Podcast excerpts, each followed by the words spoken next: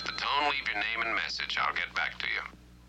Jim, it's Shirley at the cleaners. You know that brown jacket? The one I said looks so great on you? Your favorite? We lost it. Hello and welcome to $200 a day plus expenses. A rodca- uh, a rodcast? A A rodcast? Rockford a rodcast. That's It's- that's, that's a, new That's a podcast with a, with Rod Yep, Gilbert. That's probably his new show. Exactly. Exactly. uh, a podcast, a Rockford Files podcast. My name's Steve. His name is Dave. It is. Um, and so yeah, so we're here talking about Rockford. Yeah. Um, however, however, however, there is a third person. Mm, We have a guest, we do.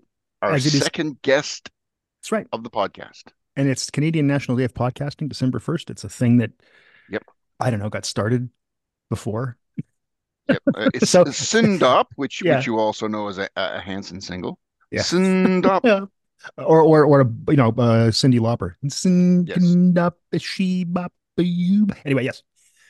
Yes, our friend Anthony Marco, podcaster extraordinaire and good friend of ours, and also another guy we know is here. I feel How you- obligated to say, hey, hey, Yeah. Hey, hey, folks. a la Krusty the Clown. Yeah. It's either Krusty the Clown or Marc Maron. or I'm Mark not sure. I'm not sure. It was kind of a combination, right? Yes. Uh, so it's great to have Anth here. Anth, you're a big fan of sort of 70s ephemera in general and TV shows. And we've, t- you and I have talked Not at all, Dave. No, Yeah, not, at all. Yeah. Yeah, You've, you've completely faked that for the last 12 years that I've known you. Um, Well, every, every six months anyway. yeah. yes, every six months we record something, Anthony and I. And one of the things we do is uh, a podcast about uh, retro TV. And we talked with the Rockford Files years ago, uh, Anthony and Bob. Uh, and um, then Steve and I started doing this thing. So let's have Anthony on. That's how it Yeah, goes. Yeah. So it's great to great to have you here, buddy.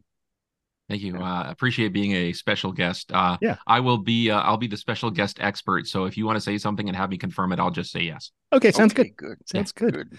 That, that's Sounds what we good. like in a guest. Yeah, exactly. We just just confirms everything we think. Yes. That's I I, I that's that's why I go to Yes. conferences. That is correct. Just, just say you are right, Dave, and you, and, and he'll he'll he'll love you. Yeah, that's all But you good. already know that. I did.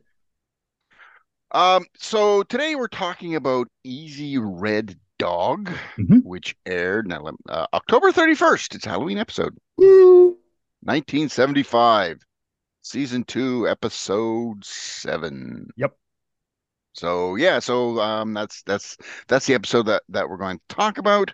Yep. Um, and I, obviously I'm running um this episode as you can tell because I'm talking here. Um, so that means that I must say, but first, Hi everyone, John Brabeck here, and here's Steve's Spotlight. so today on my spotlight, um, I I hate to call hesitate to call it Steve Spotlight because it's weird. That- talking to that's you talk third to yourself person. in the third person. I, Yeah. I the, the show Yeah. ends. I hang up Yeah, exactly. and and I shut down the website. Yeah. Sorry, is this Steve's Yeah. spotlight? Yes. this is Steve's spotlight. Yes, it is. Great to hear. Yeah, I'm glad. Thanks for bringing this to us, Steve. No problem. So I love uh, Steve's spotlight. It's my favorite part of the show. Yeah, Uh, because he's been watching, listening since the beginning of the show. Sure. Yes. Um, I mean, and what I mean by that is that this episode. yes, he's been listening. Since, I hope he's been. He's got headphones on, so I think he has been. Sorry, Uh, what were you, so what were you yeah, saying? What? yeah, hmm? huh? Hey, huh? Um, so let's talk a little bit about one of the guest stars. Let's talk about Bruce Kirby. Like it. right? Um, who's now? Let me see if I can if I can pronounce this correctly, which I probably can't.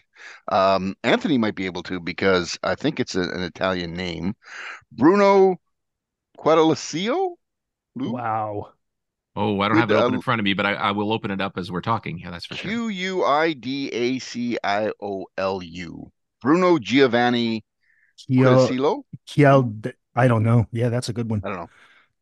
I apologize for anybody with that last name for butchering it. Um, but that that's his birth name. Um, uh, obviously he goes by Bruno Kirby, and again, he's one of these guys that we we see all throughout the '70s and the '80s. One of those sort of classic, classic character actors. You know, again, perhaps a little bit unusual in, in the fact that we know his name because like, like I think the classic 70s 70s uh, character actor is a guy whose face you know or or somebody's face you know and you go oh I know that person. Yeah. but I don't know who I don't know the name. I know don't know the name but I know the face Yep. right? Um so he but we know his name uh Bruce Kirby. Now he's obviously he's been in a lot of things.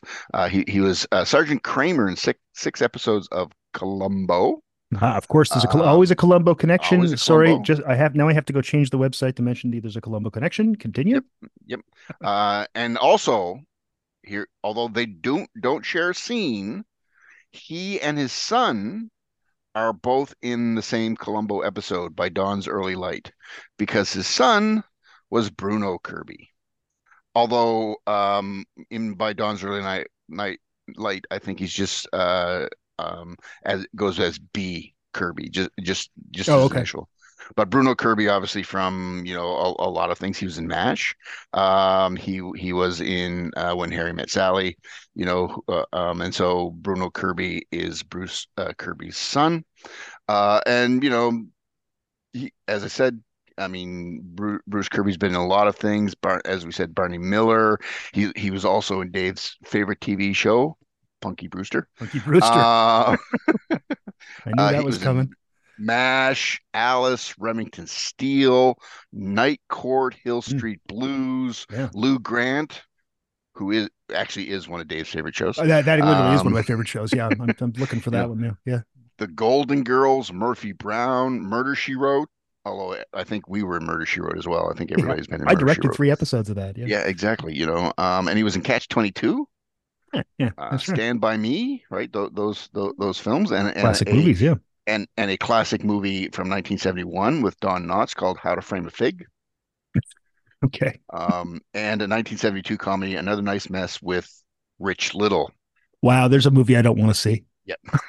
I don't know, but you Uh, Rich Little, but I, did Rich Little impersonate Nixon during the uh, during the film? well, at least at least in 1972, it would have it would have been you know reasonable because he'll still he'll he still does it. You know, I, oh, I think he's now worked at work a Bill Clinton into his act. Uh, Yep. or I he has my- to stop the Kissinger. I guess. I, I guess he has to stop. I My only, my only, the only Rich Little joke that I liked was he was doing he was he was impersonating Johnny Carson, and so he's he's doing all these jokes and nobody was laughing. Right. It was just it was just bombing, and at the point he at one point halfway through he kind of paused and he said, "You know, if the jokes were funny, it wouldn't have been a good impersonation." It's it's a fair point. It's a fair point. which which I thought was actually No, that's good. That's good. That's good. Right. So I- yeah, I- so let's Bruce. Kirby, big, you know, I, Yep. I he, he's like you said, he's been in everything, uh, including The West Wing, The Sopranos. Um, yeah, what a guy, uh, what an actor, uh, and of course his son Bruno, who was in Spinal Tap, and that's there's always Yes. a, at some point a connection to Spinal Tap as well. Yep. But yeah, And, great, uh, great, uh, good choice, Steve. Bruce Bruce Kirby was 95 when he passed away That's old. In 2021. Wow, I didn't know. Yeah. I assumed he would have died in 1991. I, I Nope. like, which of course is stupid because if he was in The Sopranos, but anyway, Yeah, yeah. wild. Um, so that's Bruce Kirby. So let's talk about the episode. Oh, okay. And and as always, um, or actually no, let's for before we say that, before we do that, Dave, Yes. What's going on in the what world? What happened Would you like to know? Halloween 1975? What's up? Uh, I was dressed up as a I don't know what, but I I couldn't see very well. But that's more of a, a property of me than Halloween. Um, number one songs Canada is Black Superman by Johnny Wakelin. Remember that song? Muhammad Yep. Ali floats Yeah. like a butterfly. Reggae sort of, and the guy was very white man. But um, anyway, that's not a bad song. In the states, it's Bad Blood by Neil Sedaka. Yeah. Uh, not the UK Taylor Swift "Bad Blood," by the No. way. No. No, which That's I would- that's for all of our listeners under forty. yeah. Also, I'd prefer that over this Neil Sedaka song. Um, uh, in the in the UK, it's "I Only Have Eyes for You" by Art Garfunkel. I guess they couldn't uh, find anything by think of somebody else who's the second banana in uh, a, tr- a duo. Uh, Australia, for some reason, yeah, there you go. Uh, for some reason, Australia, the number one song is still "Close to You" by the Carpenters, which was released five years previously. So I don't. It takes a long They, time for they music really to get. like close to you. They really guess- like the Carpenters. I guess so. Or they oh i just i just edited out a bad joke um my, my head. So okay, so what else is going on in the world? Uh, Three Days of the Condor is the number one movie out there, Mhm. which is a pretty good movie. Yeah, Yeah. not a bad movie. Yeah. Uh, I the, the, in the news there wasn't much. I went back a little bit, but I found October 25th, so just just under a week before, uh, there was a, uh football match, soccer game, if you want to call it that, if you're from over here.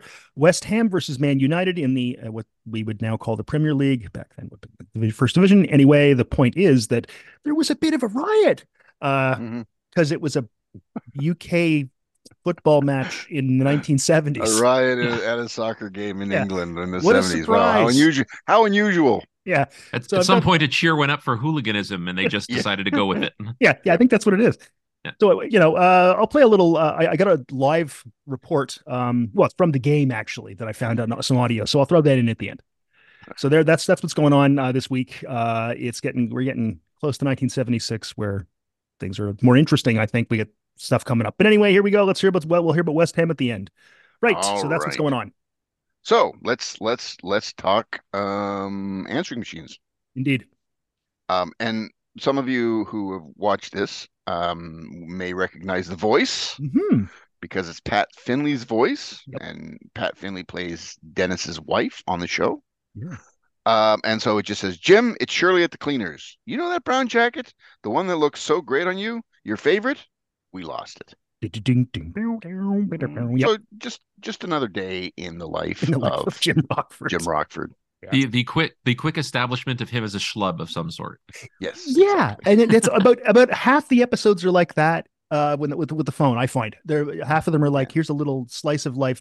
Jim Rockford is things are not going great in Rockford land. Yeah. Generally, Here's the Yeah, Charlie Brown side of Jim Yeah. Rockford. That's yeah. right. It's very good. Yes, Yeah. well put. There's well the put. Charlie Brown side, and then there's the angry side. The other ones are like just people who are angry at him for some reason Yeah, that's right. for things that he might not have done, Oh, but yeah, they're very just often. angry at him. Yeah, well, because he never pays his bills. Yeah. Yeah. Right. So, um, um, I guess before we start, since we have a guest, we should probably ask Anth. Um, so did you watch Rockford when it first came out, or did you watch it later? I mean, I during its initial run, I was old enough to watch some of the episodes, and I did. I was never. Uh, I was probably. I, I was too young to be what what was probably considered a a fan at the time. Although of the shows I watched, I certainly remembered and liked. And I I watched it in syndication many years later. And again, it wasn't one of those things where I saw every single episode. But I can tell you, having watched the episode that we're going to talk about today, Mhm. um, the one thing I noticed up front is I seem to remember in my head that when I was younger, that most of the episodes, um, Rockford is a little bit. I, I remembered him as a little bit more kind of bumbling and stumbling. Mhm. Um, you know, there's always the prototype of him getting beaten up in a fight and all that kind of stuff, right? Yes, yes, Um, the- but uh, but I always remembered him as a little bit more bumbling and stumbling, but not so much in this episode. And I'm wondering if it's if it's because he's got the Stefanie Powers foil that he has to kind of be the professional against. Um, because I don't see it as much in this episode. he's a lot less i remembered it that way too before we started doing this um the show. And uh you know he's a lot it's the show that's a lot less of a theme, a theme than it than it turns out that i remember i remember that but it's a lot less of that. There certainly is that. But um one of the things you find out pretty very often is that he's extremely good at this. Like he even though he screws up sometimes he's actually really good at being a private detective. Um even though you know he gets beaten up and never gets paid And and we also notice a difference in this episode because the theme is a little bit different. Yeah, I, I found that that guitar lick in the middle um, was I think it's a little longer because I think the episode's a touch short. So they they did Okay. that a few times. Uh, Newhart Okay. was a classic with that. They there was a there was a there was a version of the Newhart theme that was thirty seconds longer than Yeah, the original yeah. version. So same kind of thing here. Yep. No, I do. I, I, I want to mention here. I've been waiting Please. to mention this ever since you started this podcast. That Yes. I remember because even though even though uh, I haven't watched a lot, of, I have watched a lot of episodes, especially recently. Sure. Um, uh, in doing the the retro television podcasting that we do, we and I listen to the theme over and over and over. and It's a That's fantastic theme, right? We can't not talk about the theme. no. But I remember at one point, uh, you know, listening to Sirius XM radio, which I have in the car, Mhm. and the song "Out of Space" by Billy Preston came on, and I really, and when you get to like the two to two and a half minute mark, to me, it really was like the five year progenitor of the Rockford Files, where Mike Post kind of did instrumentation with like the guitar and stuff like that. If you get a chance to listen to Out of Space by Billy Yep. Preston, right around the two and a half minute mark with synthesizers, Mm. it really has a Rockford vibe to it. It Well, maybe really, I'll really maybe I'll throw that on at the end too. I have Yeah, that. throw that I'll throw I'll throw that on after, after hearing about football hool- hooliganism in the UK. Yeah, I'll it's do a good ease out of that. Just Yeah, it's- it's- it'll- It'll give you in a, in a bit of a better mood. He was the fifth Beatle after all. If it was a Liverpool game, it would be even better. But It's Yeah. indeed well put. So it, it all comes full circle. Yes. Yeah. Very good. Um, and so we begin with Jim watching football. Mhm. Um, not the soccer version, Nope. but American football, presumably the NFL, I guess. Yeah. and calling his bookie. Yep.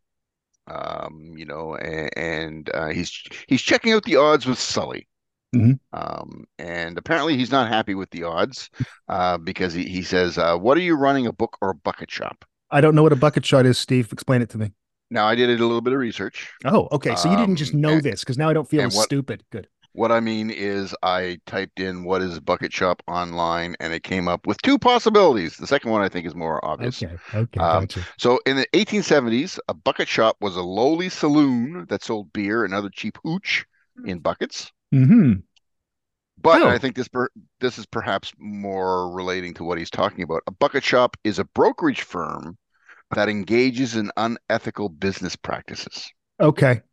So Okay. historically, historically, the Yeah. term was used to refer to firms that allowed their customers to gamble on stock prices, Oh, okay. usually using often using dangerously high levels of leverage. Okay. So th- this is a buck bucket shop's the kind of thing that led to the 2008 financial crisis. it's is it's Fannie Mae and. Freddie Mac, basically. Yeah. Yes, Yeah. exactly, Yeah. exactly. Well, it, more. Yeah. uh, That or uh, Goldman Sachs. Yeah. Yeah. Yeah. Yeah. Oh, neat. Okay. I've learned something. Yeah. So, um, so did I because I had to look it up myself. Huh. Um, uh, and so, who should walk in yes. while he's on the phone?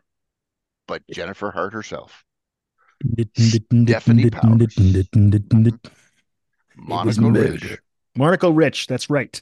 Yes. Yep. Stefanie Powers. Uh, that was. I'm going to. She was remarkably good looking. Like, Yes. like remarkably good looking. The kind, you know, kind of like remember what, what Steve when we were talking about Mad Men, and I would say like if January Jones walked down the street, I think the whole world would just go, "Oh my god, oh my god, how are people that good looking?" And I think that I have that same reaction to when I saw Stefanie Powers. It's like, "Oh Yeah. dear God, she's good looking." Yeah, She is. yeah. You stop everything. Yes. Uh, and now um, she says she's Jennifer Sandstrom. Yeah, no relation to Um, Thomas Sandstrom. Nope, nope. Um, but but apparently a relation to Alice Sandstrom, That's who is dead. Um, and there's a uh, a suicide note. Uh, and she wants to hire him to investigate Alice Sandstrom's death because she doesn't think that Alice Sandstrom is dead, and pretends to be Alice Sandstrom's sister, Yep. Jennifer. Mhm. Um, and then we get the two hundred dollars a day plus expenses. Twentieth time that we've heard it in the series. Yep, Yep. And, we're counting uh, it. he- We're counting how many times yeah, it's we're, we're counting. That's completely Okay. fair. Yeah, it's the name of the I'm show. surprised. Yeah, goddamn. I'm surprised you haven't got a website for it just on its own. Just Well, it's it's just that we're too lazy. Look, we're not you, okay?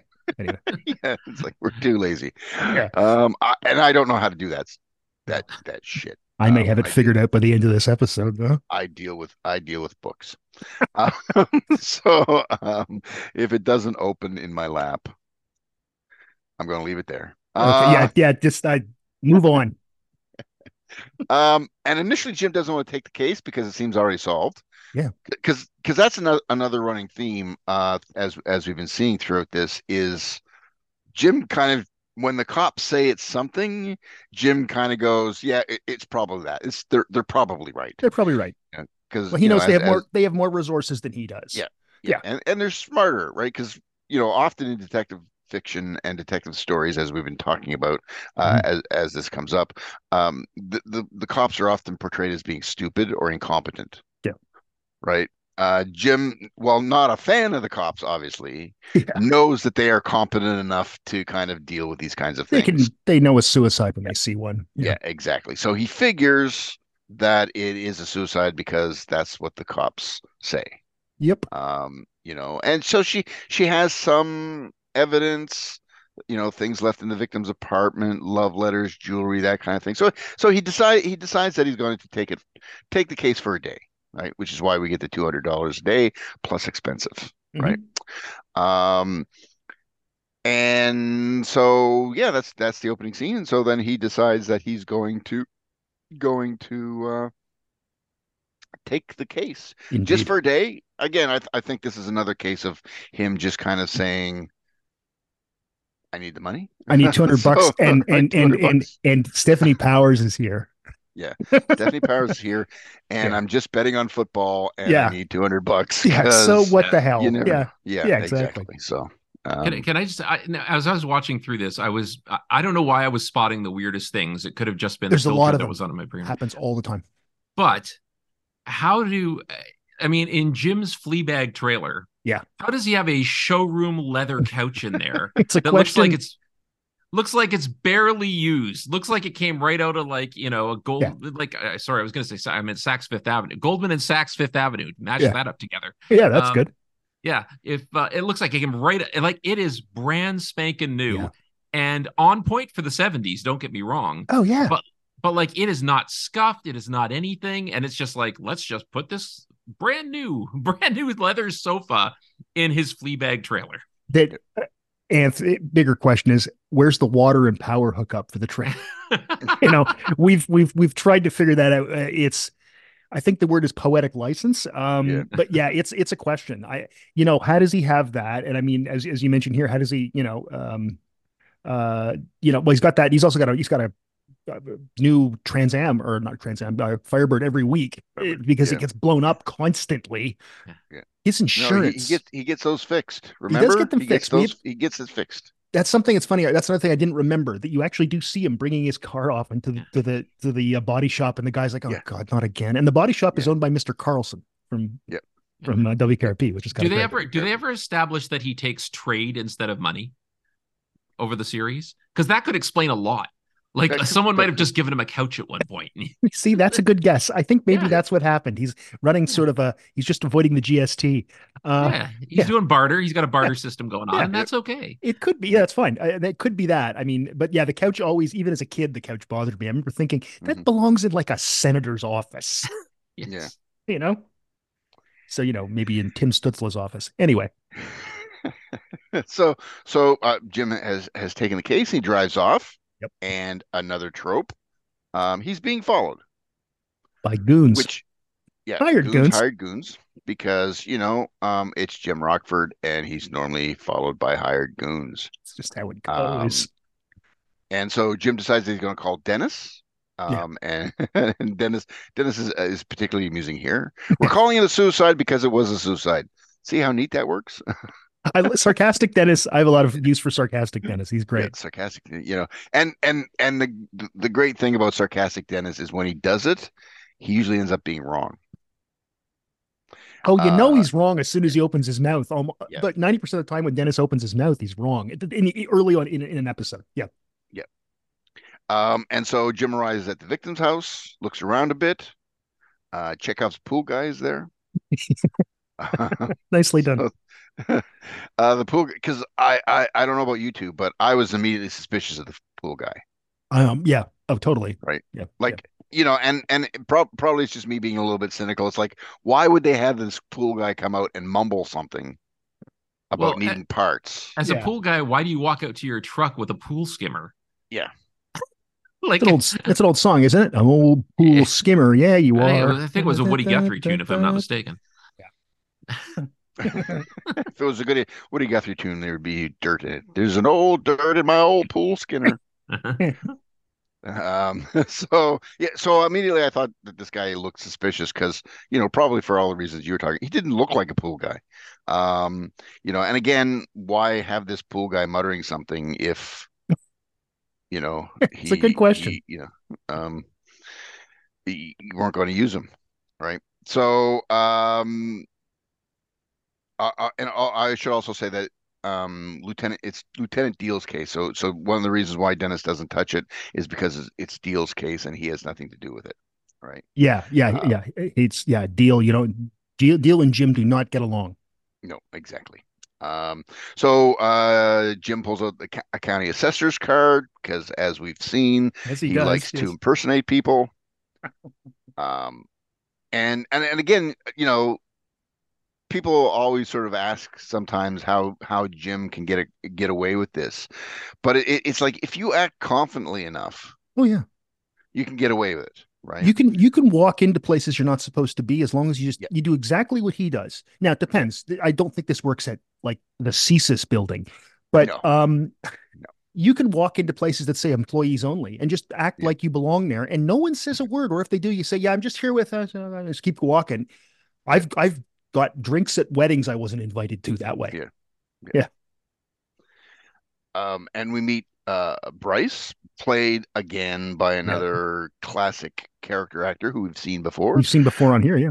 Yep, George Wyner. Um, and so and and, and again, the way the way um, Jim does it is be, because what what happens is uh, is Wyner is, I guess, a, law- he's a lawyer, sort of winding up the uh, estate Yeah. of the dead woman. That's right. And but first, there has to be an assessment done for tax purposes. And Jim is pretending to be the, the assessor who's coming in to, to view things for, for tax purposes. And George Wyner's character, Bryce, is not allowed to do anything until that is done. Yeah. And the interaction is that Bryce thought that it was done, which um, it was. Yeah, of um, course it because, was. you know, uh, Jim's being a con man here. Uh, you know, but then again, it's that confidence because Jim says, Who told you that? Right. And so so he tells him the guy's name. Of course, that guy's incompetent. Right. You know, Jay Valero, Valero, I think he says his name is that guy's that guy's incompetent. Don't listen to him. He doesn't know what he's talking about. I love it. right. You know, and so that kind of confidence and that seeming Yeah. seemingly like knowing people and giving them characteristics, Yep. which of course Bryce wouldn't know. Um, allows him to sort of kick Bryce out so he can he can look around the house. The best part is when he says, "Clear out," and I'll forget that you were here illegally. like it's, it's so great. He's totally turning the tables on him. And because, as you said, the confidence thing, he can just do it. And he's got, you know, experience at this. And of course, he also, with his little mini printing press, made himself a business card in in the Trans Am or in the Firebird, rather. Of Yeah. Course. Of course. When I saw when I saw the name Jay Valero on the business card, I instantly searched it because I thought there's probably a 50-50 chance that they're a production assistant, you know, on the show had that name because they do that all the time on shows, but I couldn't find any I couldn't find anything. But I know even The Simpsons does it all the time, like where you know you see these strange names pop up and it's like somebody who Yeah. works, you know. this show as- this as- show does it all the time. The number of times you hear like if you're in a hospital and, and you'll hear you know Dr. Rosenberg, Dr. Ro- and Yeah. Meta Rosenberg is one of the executive producers. You hear stuff like that all the time. The only one I haven't heard is uh, Cannell. I think maybe we heard it once in a baseball game, Steve, or something. Yeah, in a baseball game. Yeah, yeah. Um, Cannell and Rose, Rosenberg again. They were they were part of the the, the players in Yeah. in the play by Yeah, play. turning a double play or something. Yeah, yeah, yeah, yeah. Um, uh, and he also gets keys to a safety deposit box, or Yep. what what he you know um what he thinks their safety deposit box. Um, and so he snoops around a bit. Meaning Jim Jim snoops around a bit. Yeah. There's a pool out back. He goes to the pump house, um, and he checks the filter. Uh, and it is full of hair. Yeah, I, I, it's hard. To, I, I had to go back and forth on that a few times because at first I thought it was wires. Um, so the woman had some coarse hair. Yeah, yeah, it is very coarse hair. Yeah, But which again, of course I was think- the plane that Pappy Boyington flew. The coarse hair. Yes, Thank you. the I'll be here all week. The coarse hair. Yeah, yeah, yeah. Twice on Saturdays. Yep. Um, a- and of course, this is when Jim begins to think that maybe Yeah. it wasn't a suicide Something's up. because now I was a little, slightly confused. I, I guess it's just suspicions because I because I would think that if you're in a pool, you know, your hair's going to come out. Yeah. Whether whether whether you were whether you were murdered or not. I think Uh, the so- idea is that the guy hasn't clean really cleaned the pool. I think that's that's always be been that my too. that's my That guess here because I mean I we had a pool when I was a kid, and it wasn't like it was full of hair. Yeah. Uh, and it wasn't like my uh, hair situation. It was is it was like, like it is now when I was seventeen. Uh, so I mean, I had a you know too much hair. Uh, so yeah, it's that's been my guess anyway. I don't know. But it begin he begins to think that it, that Yep. it's not because the hair is there. So you know, and and again, one of the things that that he does after that is he calls Dennis, um, to get Diehl, and and he says maybe she was drowned in her own, pool and pushed into the ocean. And then Right. Diehl snaps as he does. Tom Atkin plays I'm going from zero to a thousand in three seconds when I hear something Yes. that I vaguely don't like, better than almost any actor ever. Um, it's I always thought he could kind of play my father in a movie because my dad had Right. that skill, and uh, it's really something to watch because like Diehl hates Rockford, like he viscerally hates him, and uh, yeah, he just snaps. It's great. It's it's such a one note piece of direction. It's like whatever he says, be more pissed off at it. Oh, That's but it. He, but, but he's great at it. That's the thing. It, it's fine that it's one note because there's no complexity to Lieutenant Diehl. Lieutenant Diehl is like this. I'm a police lieutenant. Also, if you've heard, I hate Jim Rockford. Yeah. You the know? one the one comment that I picked up on, which I had to check, Right. is he goes, you know, if if uh if you keep pushing me on this, I'll take you know, I'll take away your license and I'll you'll be working at the county laundry. And I'm thinking, does LA County really have laundry workers? and sure enough, I looked up, and do. even till this day, Yeah, look at that. um, there was a job posting for the County of Los Angeles laundry worker. Mhm. Yeah. Uh, so there you go. in the, the sheriff's department if you're looking to apply it's uh, number Yep. j6832n uh looks like oh salary between 31 3 and 37 4 uh annually so if you're looking was, for a job that was a couple. That was a couple years ago. They might have had an increase since then. perhaps uh I hear that. I hear that there was there was some hard job action going on among the uh, the laundry workers in, yeah in they, LA they weren't County. they, they didn't use any whisk on on ring around the collar for like a week and they and, then- and that's when the management they they completely folded at that point beautiful So after the commercial break, Mhm. point out, um, Jim goes to see Jennifer Sandstrom because he's going to um, talk to his client and Yeah. tell his client what he finds out. However, we find out that the the real Jennifer Sandstrom yeah uh, is an android. uh, oh, sorry, sorry, no, because it, it's Sherry Jackson who well, played s- Andrea well the played android. sir well An- Andrea played the android. Yeah. In what are little girls made of? Um, from the the original Star Trek. Hmm. Um, that's the one. That's the one where we see uh, Captain Kirk holding a styrofoam dildo. Uh, if you remember that, it, it- it's become a meme. So pe- Yeah. people who haven't even seen Star Trek will probably remember that dildo of William Yeah. Shatner as Captain Kirk standing with what looks like a styrofoam dildo. Yep. Um, beautiful The- I mean, the other thing I when we when I saw it was Sherry Jackson, I did a, a bit of a deep dive in into Sure. just how long other stuff she'd been in because I definitely recognized her, and I I didn't know that she'd been acting in films since 1949. yeah it's amazing eh? Like at age six, she was in film, so there's a there was a lifetime in Oh, television there. Look at some of those some of the photos on IMDb of her as a as a kid. Yeah, yeah that's amazing. I, I I didn't know that. That's yeah, that's a hell of a career. Yeah. Yeah. And going into geez up to 1992. So yeah, she was on a lot of stuff. Huh. Okay. Yeah. Good stuff. Um, and she thinks that that um, Jim is Johnny Dollar, um, and working for the Yeah. insurance company.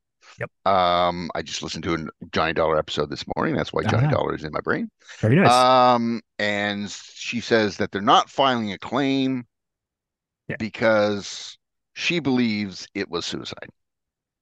She said her her sister um, had had a long history of mental illness, right. seeing psychiatrists and all that Yeah. stuff, and and was suicidal. So you know she figures it was a suicide, so they're not going to do anything.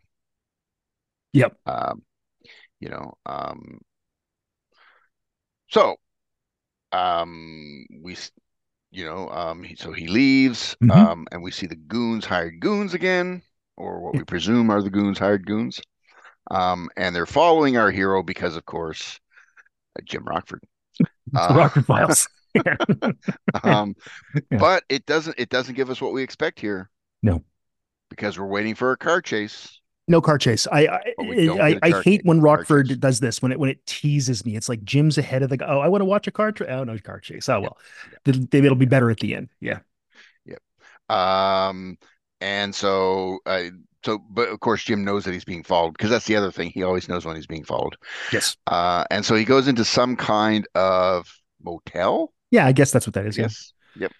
Um, he thinks they're cops. The goons are cops. Yeah. Um, and um, not very good cops.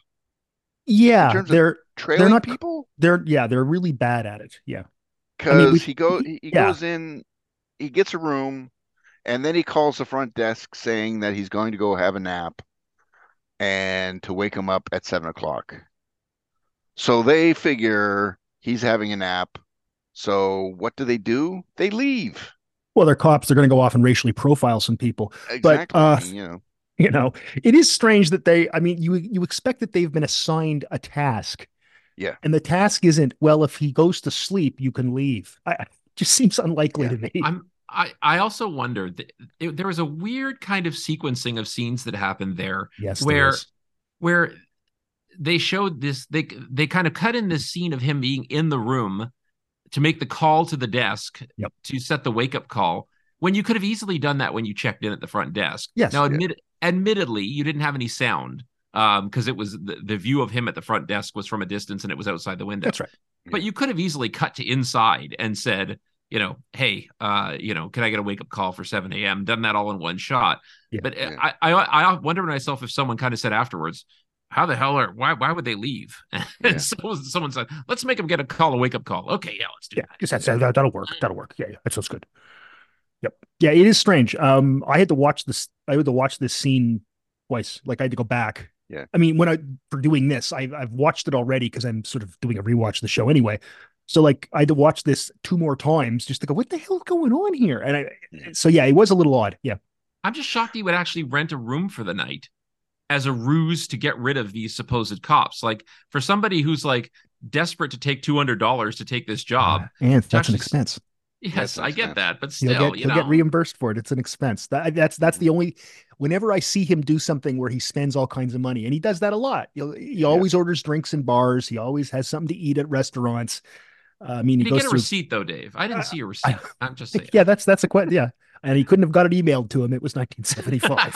so uh, yeah, but I, that's always it's like oh, I guess it's a you know, uh, and I've, now and then he does do that. Like he makes a point of ordering something really good in the restaurant if if the client's being a dick because it's like well you're paying for this steak.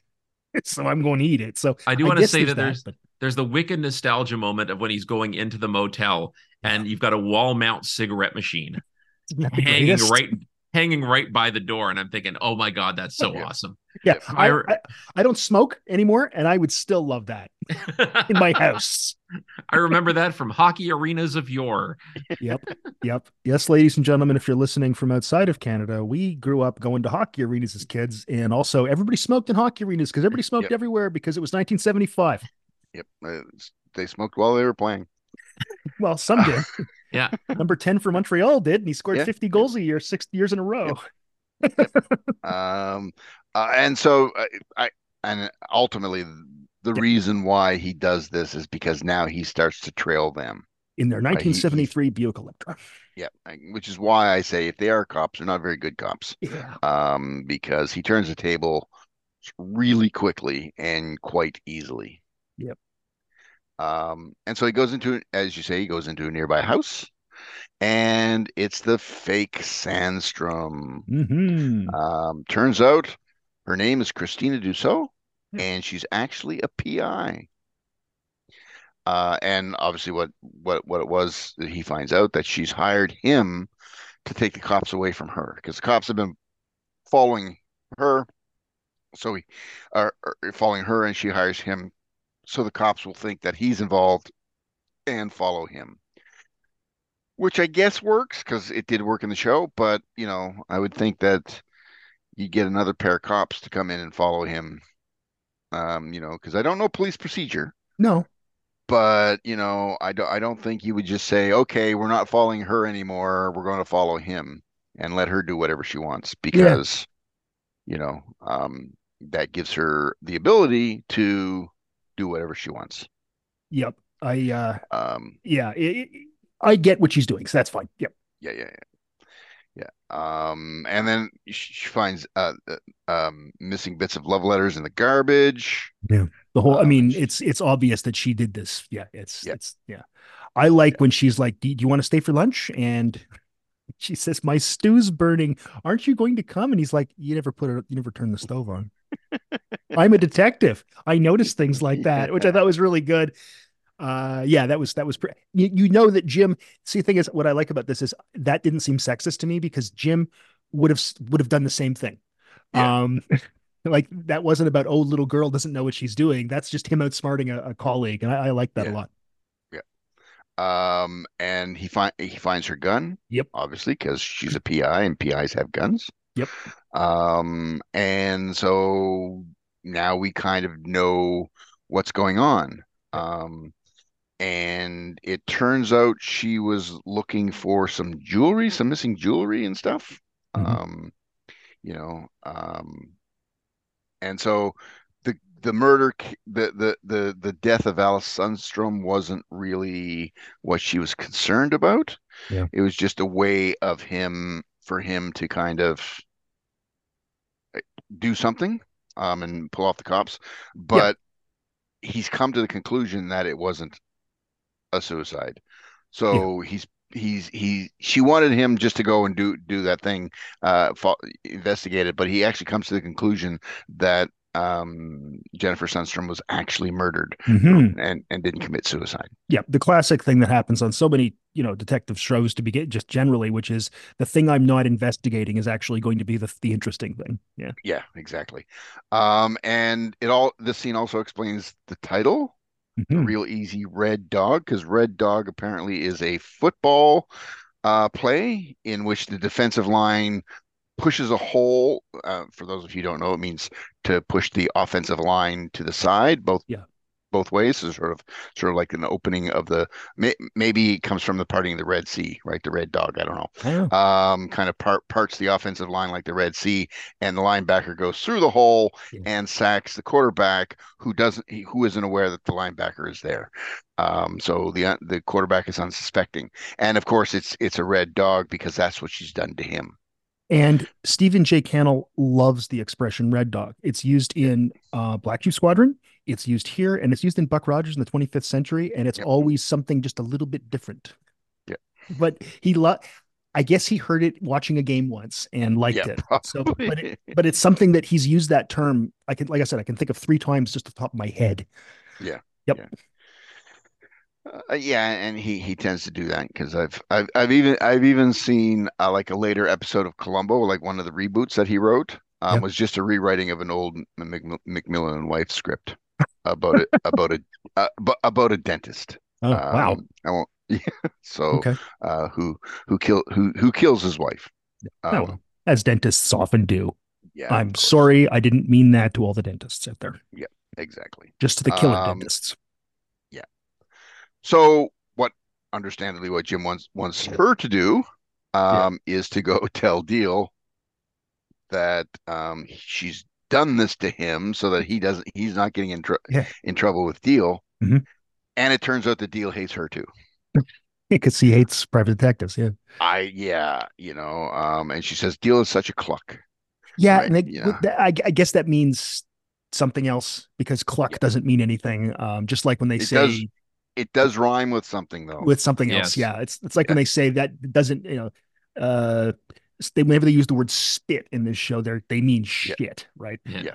Um, one of the things I liked about this, this is when yeah they're driving along, eh? and when he ex- when she is explaining to him the whole what's actually going on, you can actually if you watch the um the scene, you can see in in her window, uh, they drive by the crew. You can see Yeah. two of Rockford's backup cars. So it's actually the same. It's it's two more uh, Firebirds, and you can see the crew standing outside of two great big tractor trailers, just standing there like smoking cigarettes and drinking coffee because they're, they're waiting for the next shot, which is just Yeah.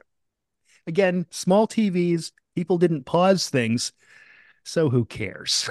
Well, it, like this the scene at the gas station, which don't get me wrong, is a nice little throw in. Like you don't have to you don't have to take the time to set up a shot at a gas station.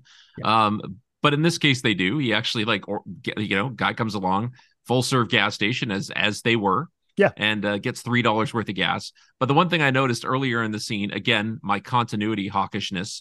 Mhm. Um, one of the things as she tries to escape at a red light, he shows her that he's unscrewed uh the uh the, the pull pull Button. stop Yep. on the uh, the inside of the car door. Uh, it used to be not all of them, but there were many of them that you could unscrew and just take it right off. Yeah.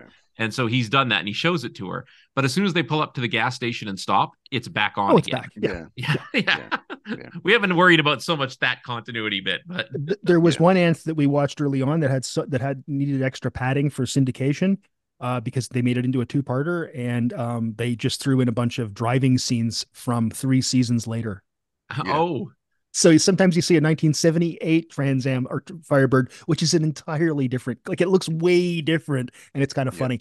Uh, yeah. Anyway, that's I thought he might have fought Bigfoot in the space probe in that episode, but no, I guess not. dun, dun, dun, dun. Stefanie Powers was in those. Just saying. That's true. She was in that episode. That's that's that's where I first learned of my love for Stefanie Powers. Yeah. She plays an alien. Spoilers. Yeah. Um, if you haven't, but you know, It's a 50 year old TV show that isn't that Yeah, good. Leave it alone. exactly. Uh, Isn't that the episodes when Lee Majors had a styrofoam dildo? No, I'm just yeah, yeah, yep, Oh, okay. yep. okay. I'm gonna see if I can Um, put that in the show notes too. Yeah, I once I re- recently we rewatched Six Million Dollar Man with, with my stepson, um, and I, you know, and we said, uh, I said, you know, let's. He said, let's watch some another show. I said, do you want to watch Six Million Dollar Man again? He went, uh, no.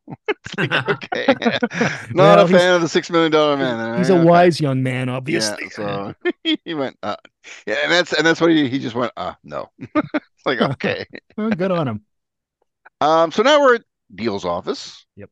Um, and Diehl has sees them both together. Obviously, I like uh, that. he says that I've been dreading the day when the two of you got together. I love it. Um, so Yeah, and he's again, he's just he's just this far from completely snapping. Like he's just he's just about to like slap him like Patton hitting a hitting a coward. Like it, it's Yeah. it's yeah, it's really something. I, I I love him in this. And again, it's not that he's the greatest actor in the world, but Tom Atkins plays this well. Oh, by the way, did you notice that at one point she he mentions Diehl and she says, "You mean Lieutenant Thomas Diehl?" Except that his Yeah. name is Alex Diehl. The actor's name is Tom. Yeah. I think that was probably an ad lib, and they just left it in I and didn't realize. yeah, yeah, Yeah. yeah, yeah. th- there, there's a, an episode of Emergency, um, in which um, uh, Roy DeSoto um is is talking to Chet Kelly, but he calls him Tim Donnelly. He says, "Can you pass me that, Tim?" uh, because Tim Donnelly is Yeah. the actor's name, and they and of course they just they left that in too. Yeah. Either they didn't notice it or just didn't care. And in Black Sheep Squadron, Larry Manetti get instead of being called uh who's he play again? Larry Manetti? I can't remember. Anyway, he they, they call him Bobby Boyle, right? But it- there's Yeah. one episode where Casey goes call, calls him Larry. Yeah. And it's like, ah, well, fine. We all know his name's really fine. Larry, and he's just pretending to fly a plane. And you you you couldn't go back and re-listen Yeah, to so them no one anyway, would so go, "What? nobody would. What? Oh well, whatever. Right? Yeah.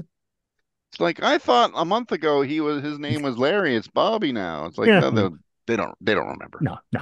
No, because it was a month ago and Yeah. that's a long time ago. Yeah. Um. So now the two of them, me, mean, meaning uh, uh, Jennifer Hart and and and James Garner are outside the Sandstrom place. Mhm. Uh, and this is a moment I, I and I guess I, I kind of like this moment because I think we all have those kinds of moments where we don't realize something was different or something was wrong, Mhm. and then it kind of clicks. Yep. Because although I think Jim suspects something has gone gone with weird with Alice Sunstrom, he it, it, it's just kind of this kind of general thought. Yeah. And then it suddenly clicks. Right. Yep. And this is why I refer to him as Chekhov's pool guy because you have Yeah. a pool guy at the beginning, Yeah. and now Jim realizes that he didn't see a pool truck. Yep. I like when he says that grabbing a pool skimmer is an instant disguise. It's it's true, Yeah. actually. That's Yeah. good. Yeah. Yep. Um, so um, uh, you know, and again, again, confidence. As long as you look like the thing, Mhm. right? People people assume you are the thing, right? Yeah. Uh, um, and so then and then we kind of realize, as Jim does, um, that he wasn't a pool guy because he he Paul he calls the pool company. Uh, and they haven't had somebody in for like a week or something like that. So, so there's there's no he he has confirmation that he's the pool, not the pool guy. It's a nice Wow. little sequence of scenes because they have to establish at this point that Stefanie Powers and and can character can work together with him. That's right. um be, because you know over this over is I mean it's it's the arc of their relationship happening over this episode as well and they they have the animosity at the beginning and then they kind of heal that a little bit and like in this scene is where you know that's where the, i heard the uh you know when she makes the observation and he goes he's like oh you know you know busman's holiday and that's where that's where i kind of went and pulled that up because i i kind of assumed that i knew exactly what she was talking about but i looked up some etymology Nicely done. Nice. so uh, a busman's holiday by the way first recorded in 1893 from the uk the idea that a busman to go off on a holiday would take an excursion by bus so basically the comment is like you know while i'm dragging you along with me on a real detective case you actually look like you're trying to do some detective work how clever of you it's it's a bit of an insult but it's quite clever in the way that it's done Yeah, and like I said, one of the things that I really like about the way they're interacting is he's not.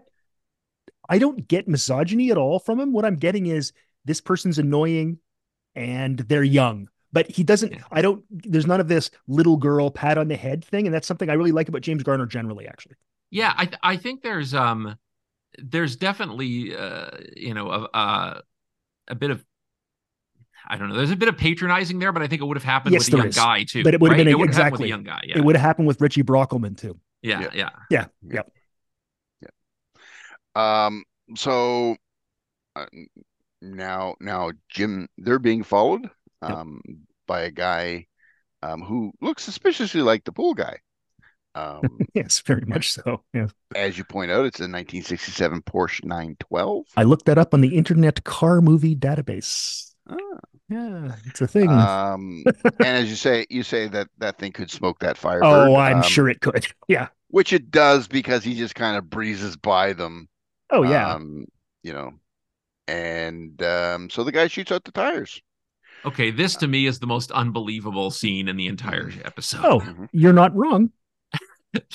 okay, I get that he has a scope. I get that he has a high powered rifle, but he is taking a shot at the front of the front driver's side tire because the car has to be approaching him. Because by the time the car stops and skids out, it's almost right in front of him.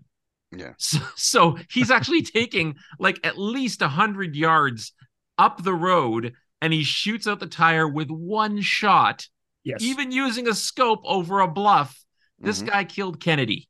Yeah, that's this this saying. this is this guy should be working for Delta Force. I guess Yes. this is this is Navy SEAL. This is this is this is SEAL Team He's Six got level. Barnaby Jones luck, is what he's got here. Yeah. Yeah. Yeah. It's it is an impressive bit of shooting. It's nothing, Anthony, like the first the like the pilot where Jim takes down a small aircraft with a pistol. Uh that's impressive. That's some shooting. Yeah, but see, because Barnaby Jones would do it shooting from the hip, like literally with his ar- gun on the hip. Well, it's because he can't raise his arm any higher. It's a, Yeah, with with, with a pistol. Well, Yes. Barnaby Jones would be doing that kind of uh, movement that you do when you're trying to look like you're running across the street, but you're really not. Yeah. And 600 bullets missing him, and then Yeah. turning around and shooting from the hip one shot and taking out three guys with it. Like that's yeah. awesome. Um, and and so you know, I always find that the hired goons al- uh, uh, always give themselves away because they try and kill people. Yeah, Well, Right, it's like- kind of a that is a it- giveaway. it's like a it's a dead giveaway for a hired goon. It's true. What I mean, what I mean by that is, is in a lot of these episodes, if they hadn't done anything, Yeah. Jim would have never discovered anything. No, that's right. Like, like it's he, he suspects the pool guy, but it's not until somebody tries to shoot shoot him Yeah. and kill him that he realizes he's right. This isn't a pool skimmer. It's a 50 caliber machine gun. Yeah. Yep. Yep. Um, um, and so um, now we we cut to Diehl. Yeah. Um, with a dead body in the trunk of a car. Yep. Yep. And it's Bryce. It's He's. Bryce. Rest in peace, George Wyner's character. Mhm. Um, Of course, Diehl immediately thinks Rockford killed a guy. Yeah. Yeah. I love Yeah. Diehl. He's Diehl's the kind of guy. If a kid came to his house on Halloween, as this was a Halloween episode, he would probably look at him and go, "What do you know, Rockford? Are you involved with Rockford?" And then he'd hit the kid, Yeah. And that'd be like a three-year-old.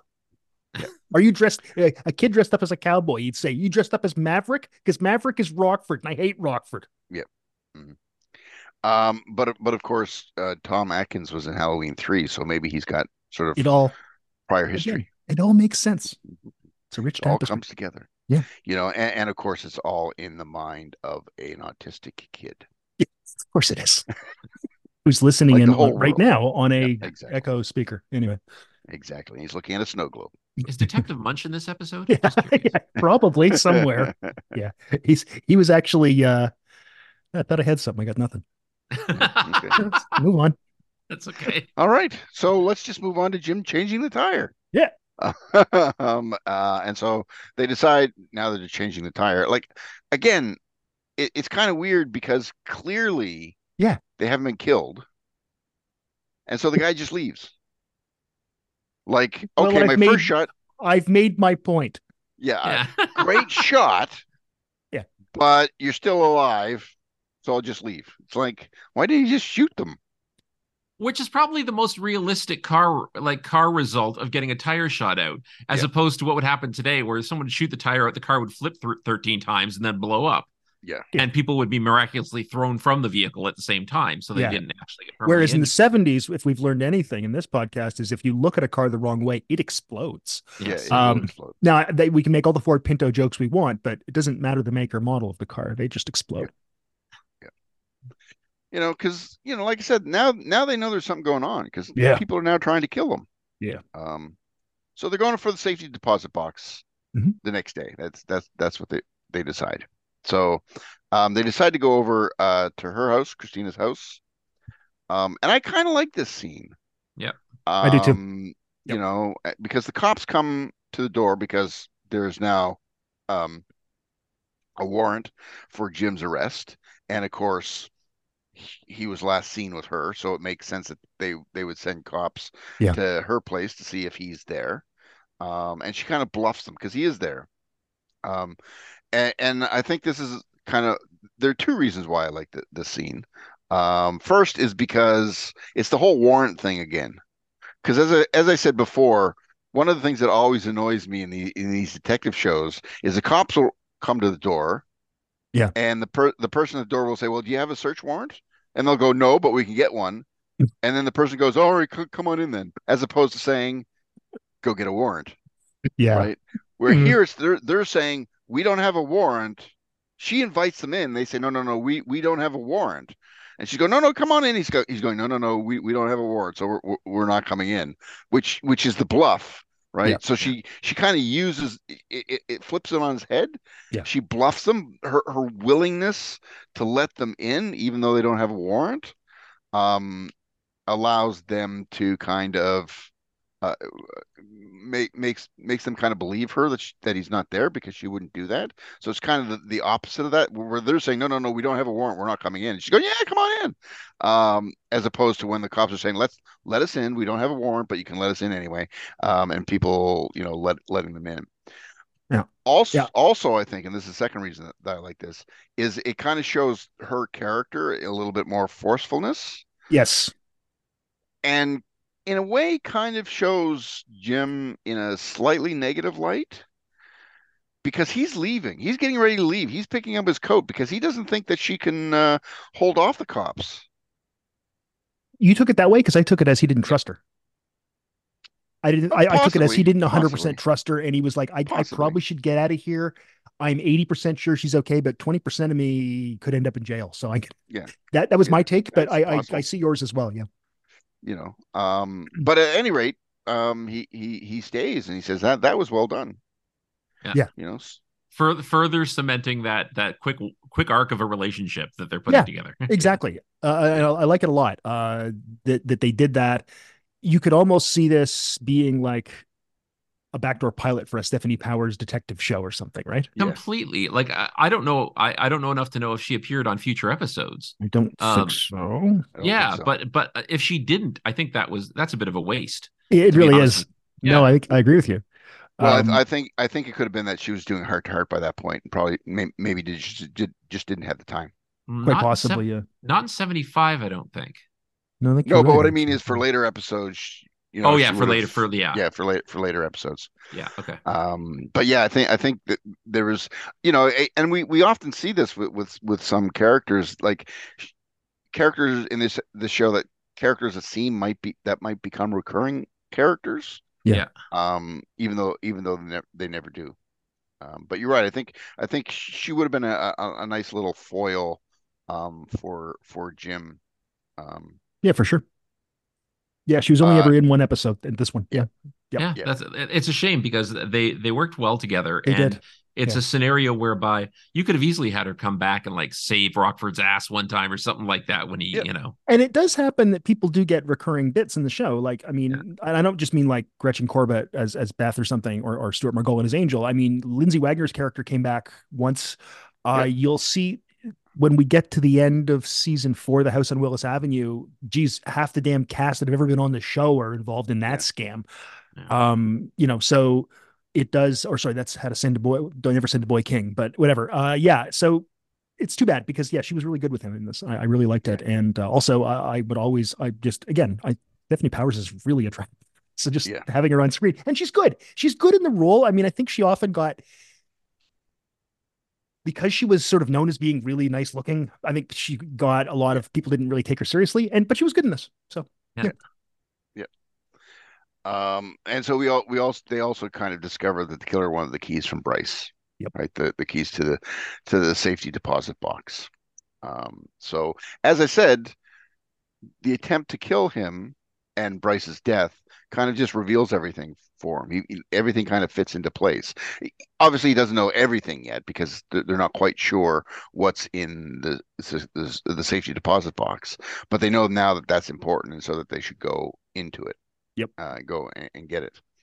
Um, so, um, of course, they can't stay there because the police may be watching, the hired goons may be watching. Yeah. Um, so he says, "We'll check into a motel and wait until noon." Um, and he, uh, are you trying to corrupt me? Yeah, maybe I am. So, um, yeah, and as I note here, Stefanie Powers can corrupt me anytime she'd like. Yeah, yeah. so I, I, I guess they're trying to co- sort of make a kind of you know sexual attraction between the two of them. And, and I think part of this You know? too, and I think we have to realize this is it's 1975. You know, casual sex was a lot more of a common thing because it didn't kill you yet. Yeah, Um, yeah. so it was a very common thing in the mid 70s when you, especially when you think of start to think about disco culture and all that stuff. Yeah. Like, Yeah. it wouldn't be out of character for two people who have met two days ago to go screw because that's just the Yeah. thing people Yeah. did a lot more than they do now. Because when you do it now, maybe you die. Yeah, Here's you the thing, though. I don't. Uh, it's funny because there's a note coming up at the very, very, the very, very end of the episode, Yeah. um, which kind of ties back to this. I don't think it was necessary. No. Like, I mean, I I don't think like they they barely touched on this kind of pseudo romanticism that I don't know that they had to. Like, even having that comment, "Are you trying to corrupt me?" You could still have that without the implication. No, I agree with But you. I, I think you're right. There was kind of that that bit of an implication, and I think if they had played it up from the beginning, then maybe I would have bought into it more. But I think it it it just kind of would have played better as you know they're just colleagues kind of thing. And I agree like with you. that- no, I agree yeah. with you. Um, so now we're at the bank. Yep. The following day. Um, for the for the uh um safety deposit boxes. Now they they've uh, they've um timed it perfectly so that the the normal person does the safety deposit boxes goes to lunch lunch, um, and then Stefanie Powers does her girl from Uncle thing. Yeah. Um, because she was in that. She was, um, yes. and so she, she goes undercover, right? You know, and the guy from the bank overhears it, and I guess he's in the employ of the bad guy. Yeah. Um, Because because who else? Why would you just randomly call Bruce Kirby? Yeah, exactly. So he must be, yeah. Um, you know, uh, he so he calls someone, and it turns out, as you said, to be Bruce Kirby. Um, and the pool guys with him. Yep. Uh, I don't think I don't think we ever learn his name. I think so. Plays a I don't- I- character I don't- named. Who the pool Yeah, guy? Yeah, the pool guy. Well, Pool didn't they call him? Did they call him Pete Finch later on? Oh yes, so that's right. Yeah, that's Yeah, right. he's Pete Pete. He's Pete Pete Finch. Finch. Yeah. Yep, you're right. Yeah, You're right. yeah. Yeah. to Um, me, he look. You know who he looked like to me when I first saw him. He reminded me of the guy who played the the French cat burglar in Ocean's Twelve. Right. Very nice. Yeah. No, that's good. Yeah. Right like he kind of had that just kind of like it was just just the, this common look that kind of short kind of kink kinked curly kind of hair and brown hair and he kind of just reminded me of like you know this kind of euro bad guy even though when he finally spoke he wasn't euro at all but yeah, Right. A Euro bad Uh, guy. That's awesome. Yeah. Well, well, the guy who played who played the French um, cat burglar probably wasn't Euro either. Uh, maybe not Probably not. Um, but Bruce Kirby is upset because uh, he says you did need to kill her, meaning Alice, because now we now we know Alice Sundstrom has been murdered, um, and you didn't need to kill Bryce because Bryce apparently was killed over an arg- an argument over the safety deposit box. Um, There's something so- important in the safety deposit box. yeah, Uh, does do either of you guys have a safety deposit box at a bank? No. No. Yeah, I can get one. I just don't know what I'd put in it. Like it comes with the account I have. It's like Right. I don't know. What am I going to put there? My passport? But I need my passport. Mm. No, so I could get one. I just don't use it, and Like, I, I I, don't know anybody that's had one either. You could say, "Oh, I'm going to put my important documents in there." Yeah. Well, how many important documents do you have? I mean, yeah. you got the mortgage on your house, I guess, and you know. Yeah, but But even that, I mean, someone could print that out. can, can you print me out another copy? Yeah. Okay. yeah, I think it wouldn't be an issue, right? I mean, that's the kind of thing. So yeah, May, maybe it was at the time because think- it wasn't yes. as easy just to print Yeah. things off again. no, I think you're Like right. for us, everything's digitized, so we can just print print stuff off. Yeah, Um, whereas at that time, maybe not. I lost Yeah. my kids, uh, one of my kids' uh, uh, uh, um, birth certificates. Uh, this was, you know, 15 years ago, and I just I I emailed somebody in Newfoundland, and they said, "What what hospital was he born in?" And I typed in that, and they went, "Okay, you'll have a new one in about in in in, three days." Uh, Yeah. You know, it was nothing, right? Whereas again, different time. Um, so what we find out Mhm. is that Alice Sundstrom had a kid. Yeah, this gets really dark, man. I know. it gets dark and convoluted, and it doesn't need like you could have thought of a much more. Yeah, I agree It with could you. have just all been about the jewelry. Yeah, it So, could have been. you know, yeah. It like they have had been. to add this extra layer to it. It's like of like human trafficking. Like just throwing Yeah, in human trafficking is a weird choice. Yeah. A lot of times, you know, And, Garner, and it's hard to say in, in that time it really wasn't no no it was No. Yeah. but what I'm saying is that Garner was really into sort of progressive social justice causes. And I'm thinking maybe this was something he wanted to show about this because this is a thing. It does happen that there's illegal adoptions. That's a thing. Yeah. Uh, well especially in a in a large port city on the ocean kind of thing you Exactly. know? No, exactly. With, with- full of people who are undocumented. I mean, it, it all Yeah. falls together, right? But um it's just it's it's it's a strange choice. I, I like it. I like it because I like that it got really weird and dark, but I don't think it was necessary. Yeah. Yeah. And it, it, I, I guess in part it's also designed to draw in the sister as Yeah. well because this is why she's not uh, putting in a claim because as as he po- as he points out you know she she had told him earlier that daddy gave us a lot of money Yep. left us a lot of money so if there's a kid there's an heir with Alice Sundstrom dead or Yeah. even at, in, in a mental institution the sister uh, gets all the money. So with Yep. an heir now, she has to split that money. Right. Um, Yep. But again, it, it's weird because like that character doesn't come back up again. exactly i was Right. i was going to say that later on at the end because Yeah. yeah. i guess it's a minor spoiler to say that she's not coming back again but i mean ultimately like i mean she you would think that she would have held a more prominent role that she would have at least been tied up like you know i i could have you know easily seen her sitting on the other side of bruce kirby's office at the time having some kind of conversation with them like Yeah. they're in cahoots Yeah. and uh not so much like she's just gone and like so you wonder what happened like Yeah. so Yeah, it's it's it's interesting. It's a strange choice. This happens on this show sometimes where I like the all being revealed at the end. I got no problem with that. It's just that sometimes they just throw in something really weird like and it turns out Yeah. that also they were I was watching one the other night that and it turns out that this woman is also running a far right militia group. It's like, what? Excuse me? Yeah, so that does happen. Um, and it's also weird because you know, um, he, and even though he was in Steve's spotlight, because Steve Mhm. does those kinds of things, uh, it's really the only the only part that that Bruce Kirby's in. Yeah. Yeah. Like like we, we we don't even see his character in it. Well, like we see Pete Finch, the guy, the the, the murderer, but we don't really even really see Bruce Kirby, you know, who is like one of the guest stars. well it's, And it- he- he- yeah, And the in one mastermind of this whole operation. He's the mastermind, and he doesn't come across as the heavy, even in this scene, because Yeah. Pete Finch is the one who's leaning on him. Yeah. You know, when you get your hands dirty in this kind of thing, you got to be willing to go all the way. It's like, Yep. okay, No. Yeah, who's paying who here, Pete? Yeah, Uh, it's great. I love that the kid's born on October 29th, 1975. So when the show was aired, he was two days old when we see the birth Yep. certificate. So he's one of us. He's a Gen Xer. One of us. Yeah, he listens. he Um, listens to when he gets angry. He just goes whatever and puts on a Pixies album. Yeah. Yeah, Exactly.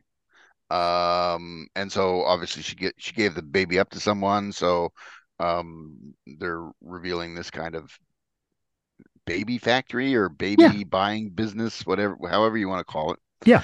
Um, you know. And now we get the car chase, finally. right? They're followed by Pete Finch Mhm. or or Porsche Pool guy as you as you call him in in the document. Yep. Um, and um, so now what what happens um is the pool guy shoots at them. We get a car chase. Um, Jim speeds by the the the police, so that the police are now following them. Yep. Um, and and I don't know if it was me, but um, and Dave, Dave, did you recognize the place where they were pulled over? Because there's an earlier episode where Yeah. Jim What and is it? Rocky are pu- are pulled over. Like Jim does basically the same thing, and Jim and Rocky are pulled over. Uh, oh, It's in, yes. it's in the profit and loss part two. part one, part two. Okay, yeah. yeah. Uh, It might be Right. part one. One of those And ones. he But, uses. but it looked like the yeah. same house in the background. I think you're probably right. Um, he uses this uh ploy. This I know where the cops are, so I'll lead Yeah. a I'll I'll lead a car chase there.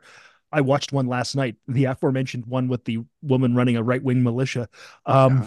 It's actually a pretty good episode, but it's a little weird. Uh, but he uses that again there, and that's I think in season five. He does this is something he does all the time. Um, which which actually makes a great deal of sense. You know, doesn't she say at one point, "Don't go by my place; the cops will be there"? And he's like, "I'm counting Yeah. on that." Yeah, yeah. Yeah.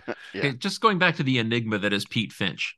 Um, so Pete Finch can shoot out a tire he can. from a hundred yards away as it's driving towards him with one shot with a rifle and a scope.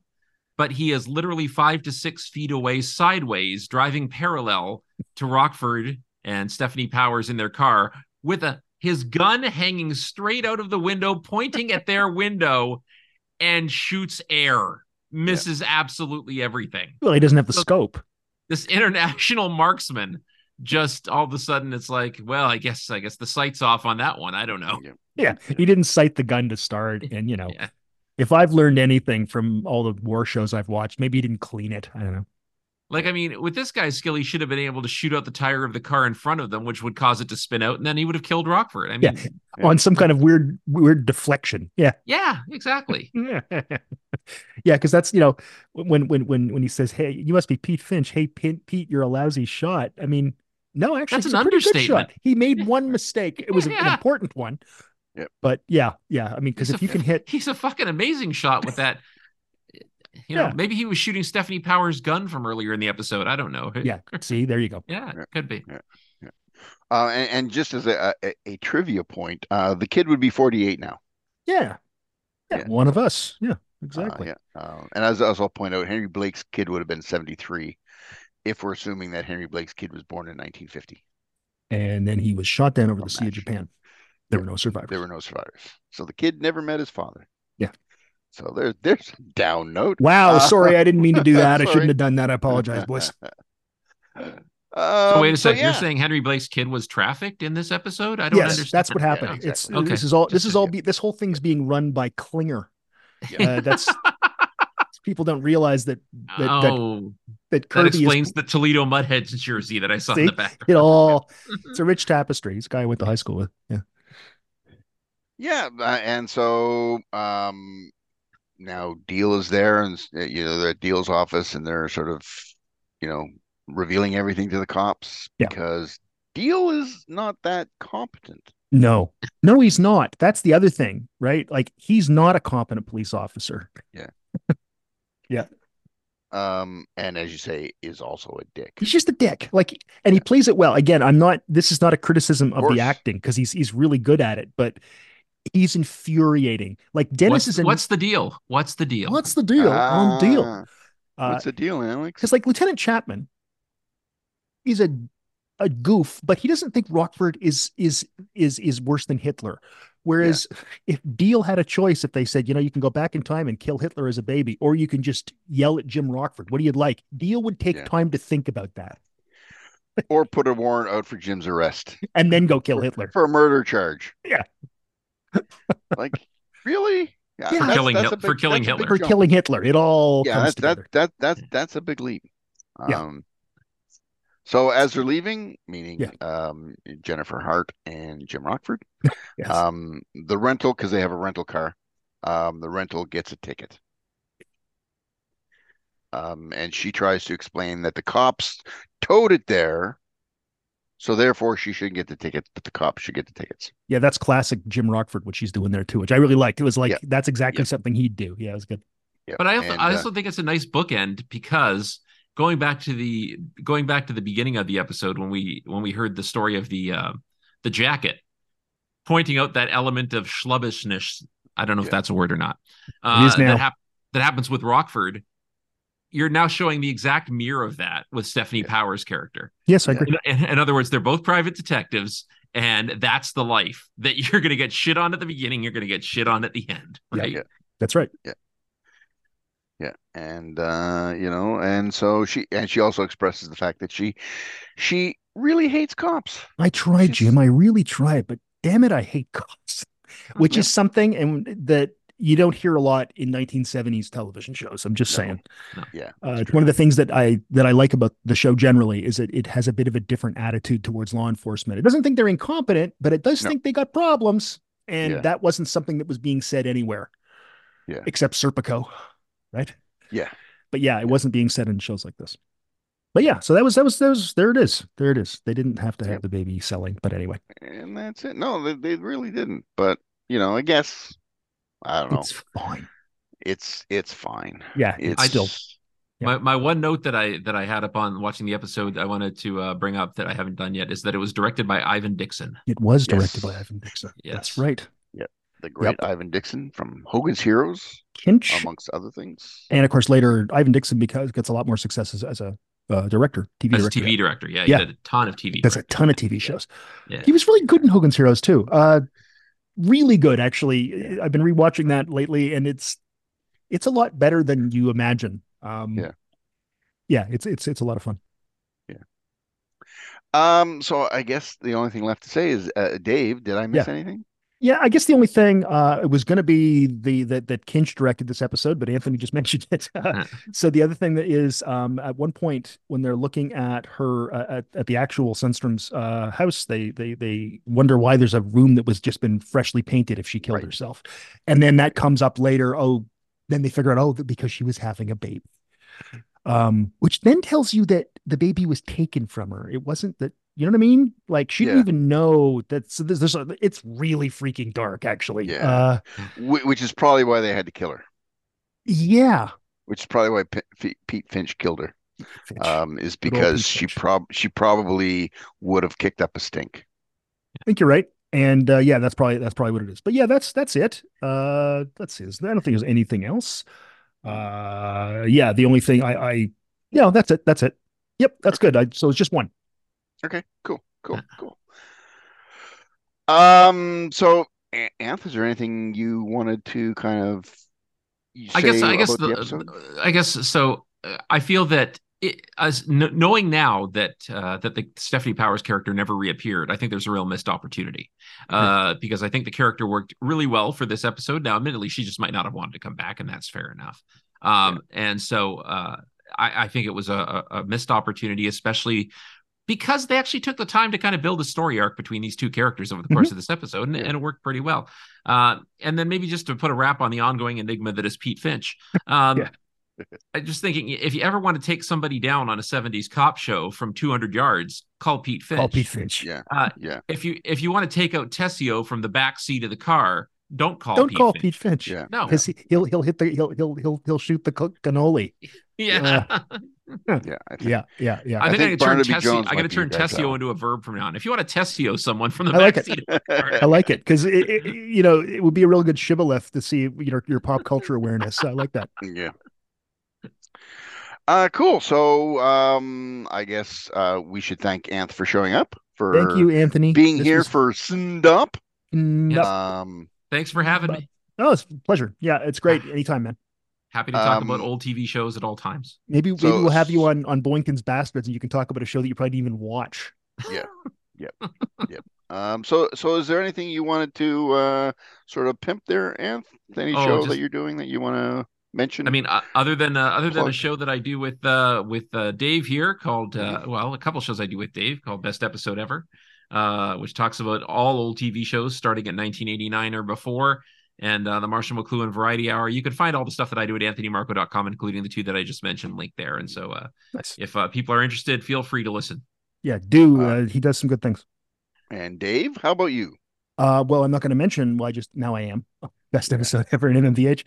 Uh, you can follow me on Twitter and various other micro blogging platforms at the Broadbeck. Uh, uh, and you know, oh yeah, let's. You know what? You want to you want to listen. You want to hear two two guys, the only two people that actually watched Baa Baa Black Sheep. Yeah. Uh, listen to Boyington's Bastards podcast comes out monthly. Steve and I talk about a show that we watched when we were children, and even though we were children, we were watching it going, Yeah. "Oh, those are the wrong plates. Yeah, That's yeah, not a Kate. That's a Val. Uh, the, the two viewers of the show. yes, that's why it only lasted two seasons. Exactly. Uh, yep. And uh, what about you, Steve? Um, the only thing because I'm in the in the midst of um term in marking as I've been complaining about uh, for the last little while. Um, but we did manage to do an episode of the Masochist Movie Collective, nice. um, Attack of the Puppet People, Wow. uh, which um, spoiler is has I won't say I won't won't say it because I'll make you watch listen to the episode if you want to know. But it had it is a an historically history changed because of that movie. That's true. I know that. That's all I'm going to say. Yeah. Um, so otherwise, I guess it's just time to sign off and uh, say bye bye and buy bonds. Thanks, Steve. And thanks, Ed.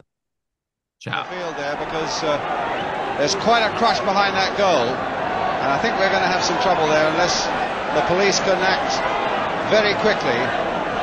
That's been a tight little spot there, way before the start of the game when the crowd came rushing in there.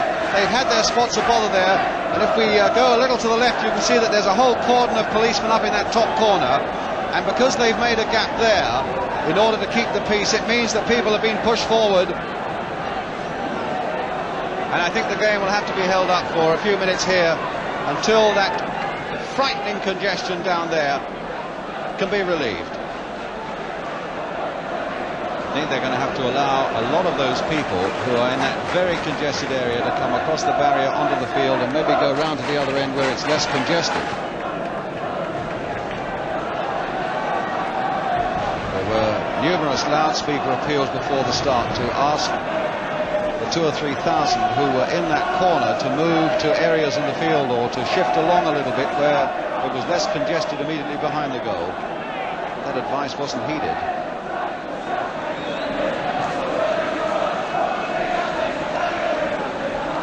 And there's confusion and total confusion there at the moment.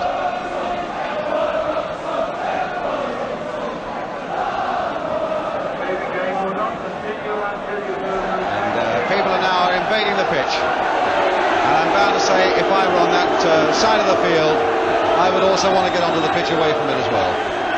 And Peter Reeves, the referee, is calling the players off the field. And that is the only sensible thing that he can do. It's absolutely pointless for the players to be standing there. And Peter Reeves has made exactly the right decision. I notice that Tommy Cavanagh's coming onto the field as well, getting Manchester United players away from that scene. And the players are being called off the field. The delay has already been some five minutes. And I would think it'll be a good few minutes yet before we can start again. Tommy Kavanagh calling one uh, player away, Sammy McIlroy. And now it'll be down to the police and the first aid men and the West Ham club officials to try and sort out the disorder that we see in that corner of the ground. And I'm sure the only answer is to allow people to come across that barrier and onto the field for their own safety. The police really have a thankless job there. And they've got to have a fair bit of courage, I think, and some fairly strong wills to go in there and deal with that situation. And even the West Ham manager, Ron Greenwood, now down on the field, he's been talking to police officials, But slowly but surely, it seems that the police forces are there, are getting to grips with this situation. And slowly but surely, the congestion is easing behind that goal. Well, Peter Reeves and one of his linesmen coming back onto the field. The applause coming to them from the crowd. I think they appreciate what a difficult time it's been for the referee.